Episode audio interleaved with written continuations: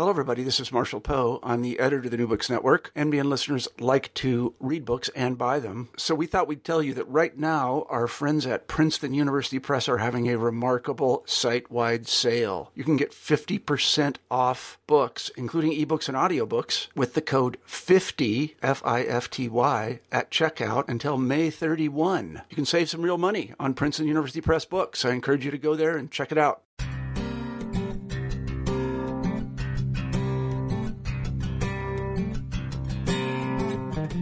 Welcome, everyone, back to another edition of New Books in Education. This is your host, Ryan Allen. And today I'm excited to bring a book that I think is apropos for sort of the times that we're living in, or at least this very current news cycle. And I'd like to welcome on uh, Dr. John Hale, Assistant Professor of Educational History, Department of Teacher Education, College of Charleston. And we're going to be talking about his very recent book, especially in, in sort of the publishing world, uh, the Freedom Schools, Student Activist in Mississippi Civil Rights Movement. And this is from Columbia University Press, published just now in 2016. Uh, Dr. Hale, thank you for joining me today. Thank you for the invitation. Um, if you could, maybe just get us started. What, what's your background? How do you get involved in educational history and then maybe even civil rights history or, or things like that as well? Yeah, so um, I was completing a teacher education program uh, in Wisconsin, and uh, I was I was teaching high school, and at the time I was very interested in, in the historian and activist Howard Zinn, and I was sort of reading everything that everything I could get my hands on, and this led me to an article that he published in the Nation in the, the fall of 1964. It was called "The Freedom Schools in Context." And I was very much interested in looking at history from the bottom up but also how we could use schools as a way to reform uh, systemic inequality. And when I read this article by Zinn, it introduced me to the, the idea, uh, excuse me, of the freedom schools. And it was sort of a model that I, I became interested in immediately. And when I decided to go to graduate school, um, within the next couple of years, I was looking at the freedom schools as, as something to study and I noticed that no one, uh, or there was not significant attention paid to the freedom schools by scholars and, and, historians, and also educators who were in the field. So I took this up as a field of study, but then also as a model to consider when we're looking at educational reform. So I had this idea when I started graduate school at the University of Illinois, and really just kept with it. So the book is a product of this uh, inquiry it really goes back, uh, you know, 10, 12 years. Yeah, fantastic. I think that's great when we can find something that, that maybe hasn't been touched upon that much and then really expand it, make it your own, and, and you know, become the expert that you, that you have and give us this book and get more people interested in this kind of uh, maybe missing history or, or, history that we don't quite understand yet.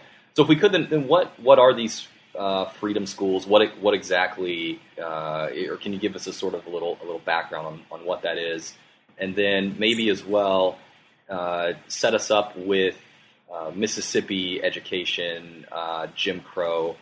Uh, if you can kind of like root us in when where you sort of began with the book.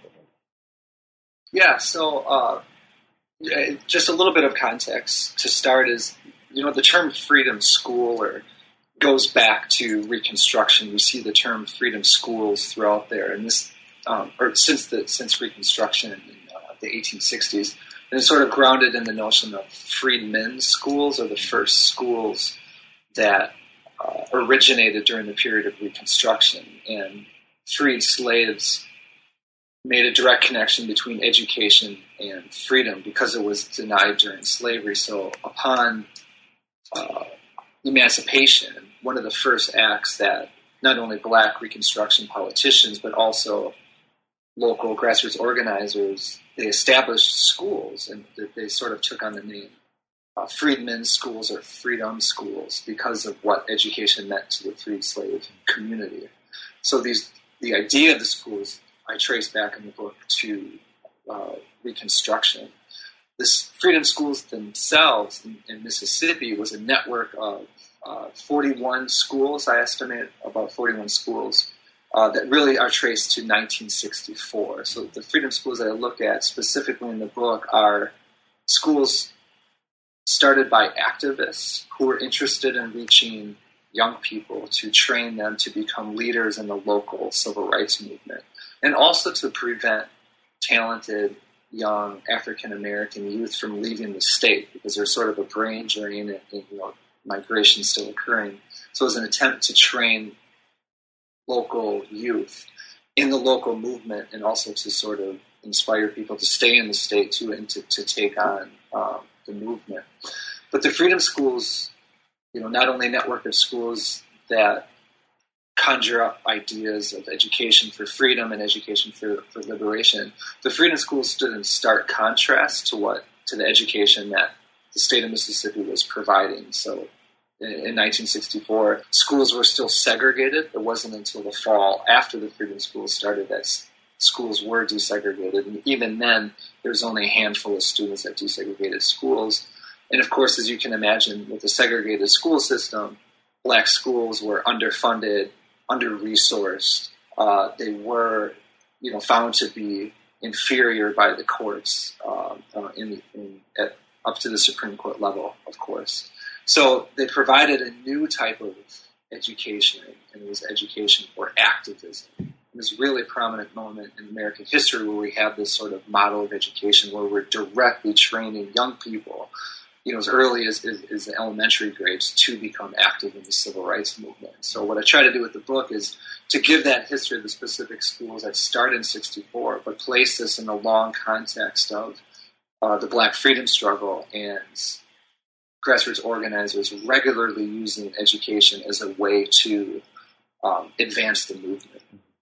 And so, most of these uh, activists, uh, they come from the the freedom riders, or was it a larger activists who were there, kind of both, or how, how did that how did that work? Yes, so the freedom schools themselves were part of the Mississippi Freedom Summer Project, which was a massive voter registration campaign that begins during the summer of 1964 called Freedom Summer. Mm-hmm. And there was about, we estimate, you know, uh, the numbers about, they give, you know, between 1,000 and 1,200 activists formally join Freedom Summer. But I found in my research that there are hundreds of other volunteers who just sort of come in to come to Mississippi unannounced and show up and work for a little bit for a couple days and go home. So I estimate it's closer to 2,000 activists that were really in Mississippi that summer. And it's these activists who, who start the freedom schools and teach in the freedom schools. So it's part of this larger Freedom Summer um, campaign, and they are the teachers. Mm-hmm. But after the, the activists go home, after the summer's over, we see local teachers mm-hmm. um, sort of take over the schools in some way uh, after the activists go home. So those are the, the activists. Um, but the students themselves often had a longer history of activism. They were active, as they talk about in the book, they were active in their local communities before attending freedom school. So attending freedom school is actually just an extension of their local activism. Okay. So what, if we could maybe uh, continue along that uh, uh, that path, can can we uh, can, can we kind of talk about sort of what what the organization is. If if this is separate from the normal schools, maybe you, you mentioned that there were there were teachers still involved.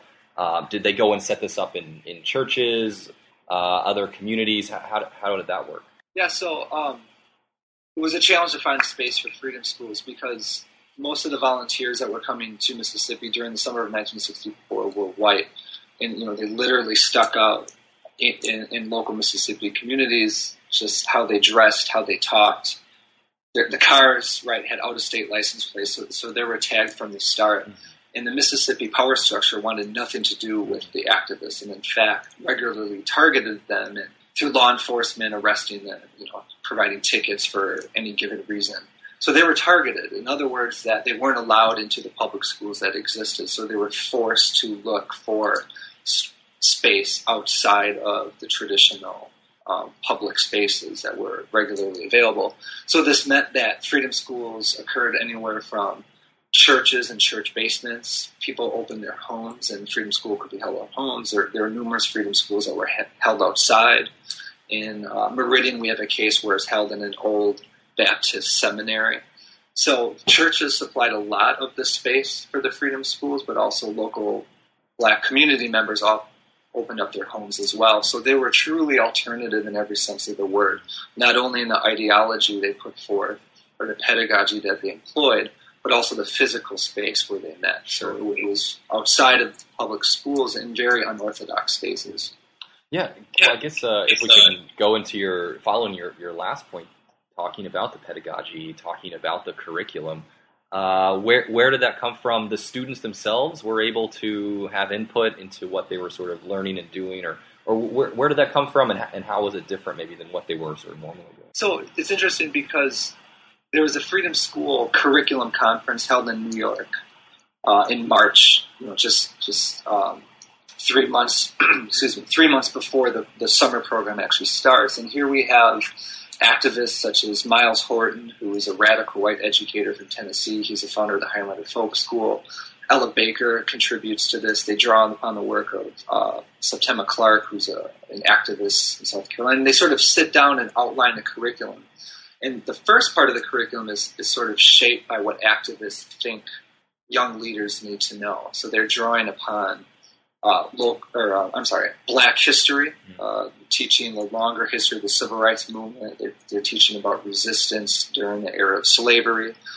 They're of course drawing upon Black culture and literature, so they're, they're assigning uh, writers from the Harlem Renaissance, for instance, who's very much immersed in Black history and culture. But there's also a, an aspect of the curriculum that focuses on leadership development. So here, where Freedom School students are learning how to participate in nonviolent direct action protests, how to take the kicks and assaults of, of white supremacists during protests. They're learning how to organize, how to canvass. They're handing out voter registration primers that they use to, to register voters during this time period. So it's it's content uh, in the movement, but it's also leadership skills. At the same time, the curriculum is, is intentionally left open to meet the interests and needs of the students. So when students go to school, if they want to learn a particular subject, Freedom School students are going to accommodate their teaching to meet the interests of the students. So for instance, we have numerous cases throughout the Freedom Schools where black students are coming to teachers and asking to learn subjects such as French because French is associated with white education and college access, and a lot of students don't have these classes in their regular schools. So they come to Freedom School and they say, we'd like to learn French. So Freedom School teachers sort of scramble to, to meet that interest and find someone who can speak and teach French. So it's prescribed by activists, but there's also this element that's left open for the Freedom School students to determine themselves. So if we could maybe talk a little, we talked about the teachers, but maybe who who are these students? Who are the ones coming to the school? Are, are they? You, you mentioned they're already sort of potentially activists in their communities. Um, but can we just talk about th- those students? And you actually talked to, I think you said like 10 or so um, former students. So can you maybe also talk about um, just what it was like uh, uh, actually meeting them or talking with them? Yes. What I wanted to do with, with, with the Freedom Schools, with, with my book project, was to actually ground the history in the from the perspective and vantage point of the students. Because what I noticed – within the historiography was that not only were historians and scholars overlooking the freedom schools and the impact it had on the movement, but when the story of Freedom Summer and freedom schools were um, reconstructed with, within the literature, it was off. It was almost always or almost exclusively from the viewpoint of the activists themselves, and that's a different viewpoint from what the students are bringing uh, to the literature. So I intentionally grounded my book from the perspective of the students. So the first couple chapters follow a handful of students and how they arrived at the front doors of the freedom schools.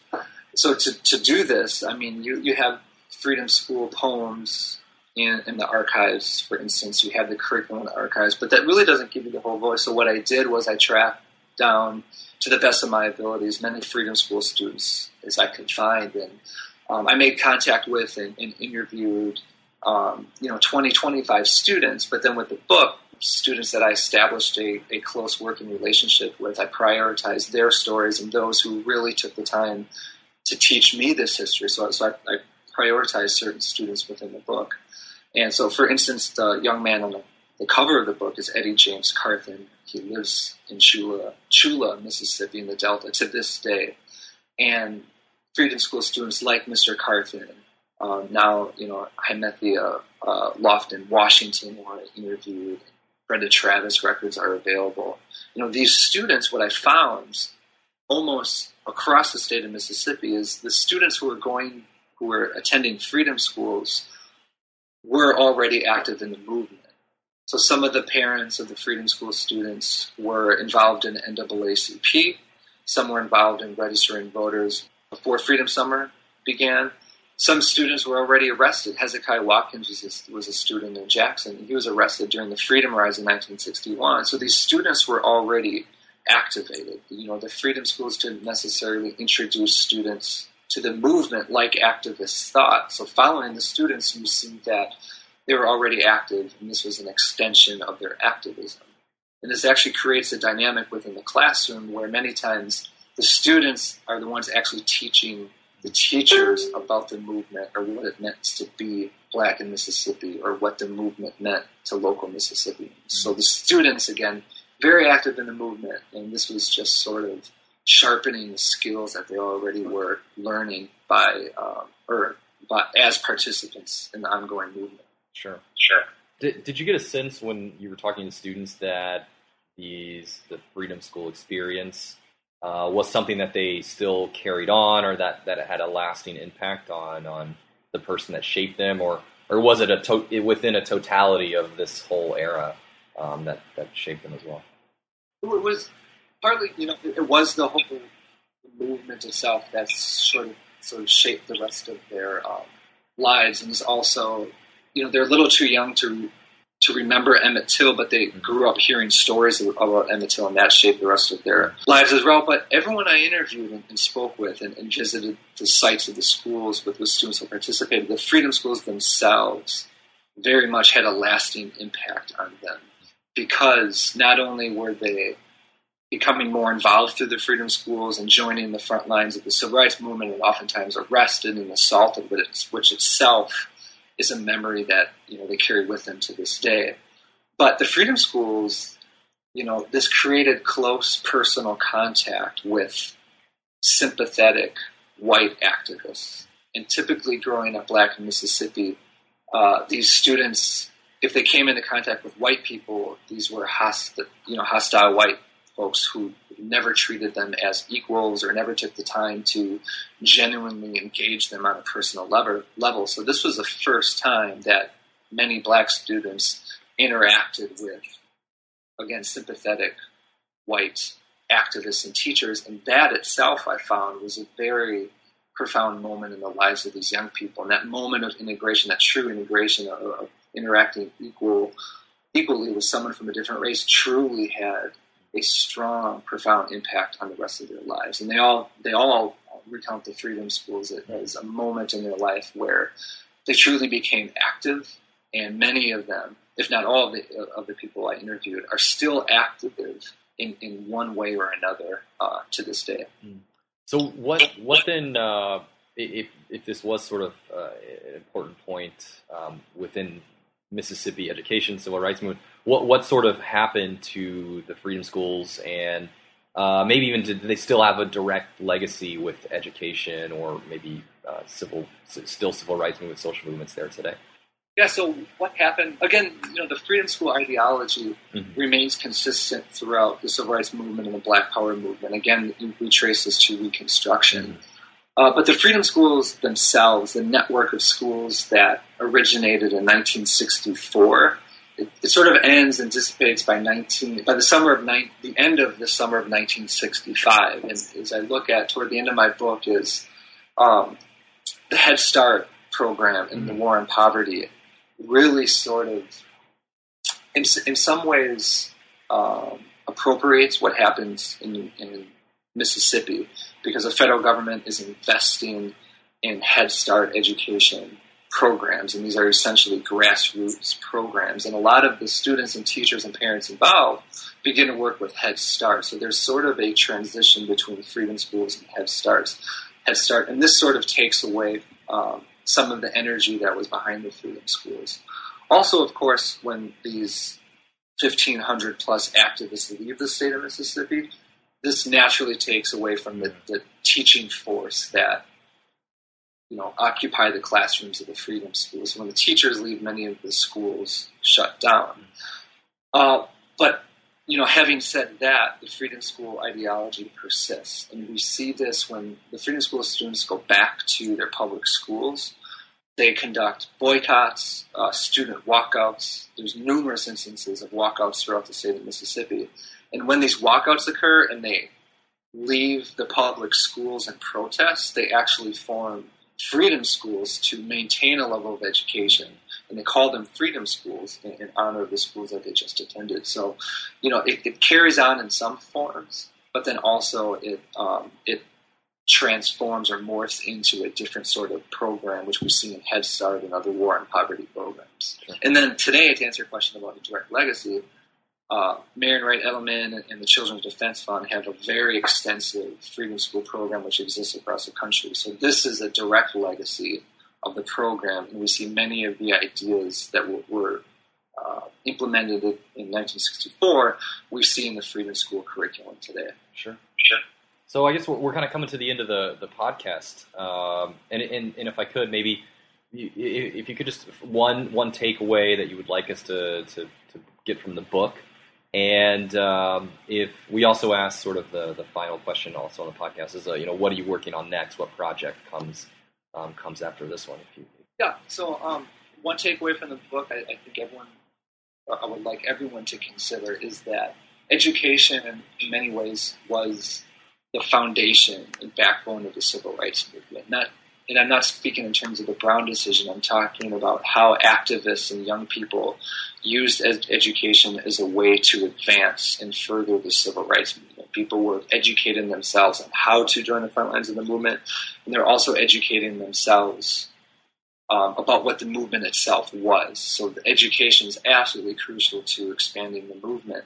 And also, another takeaway from the book is just to look at how young activists were. We typically associate civil rights activists with college age students and, and, you know those ministers and pastors who were outspoken.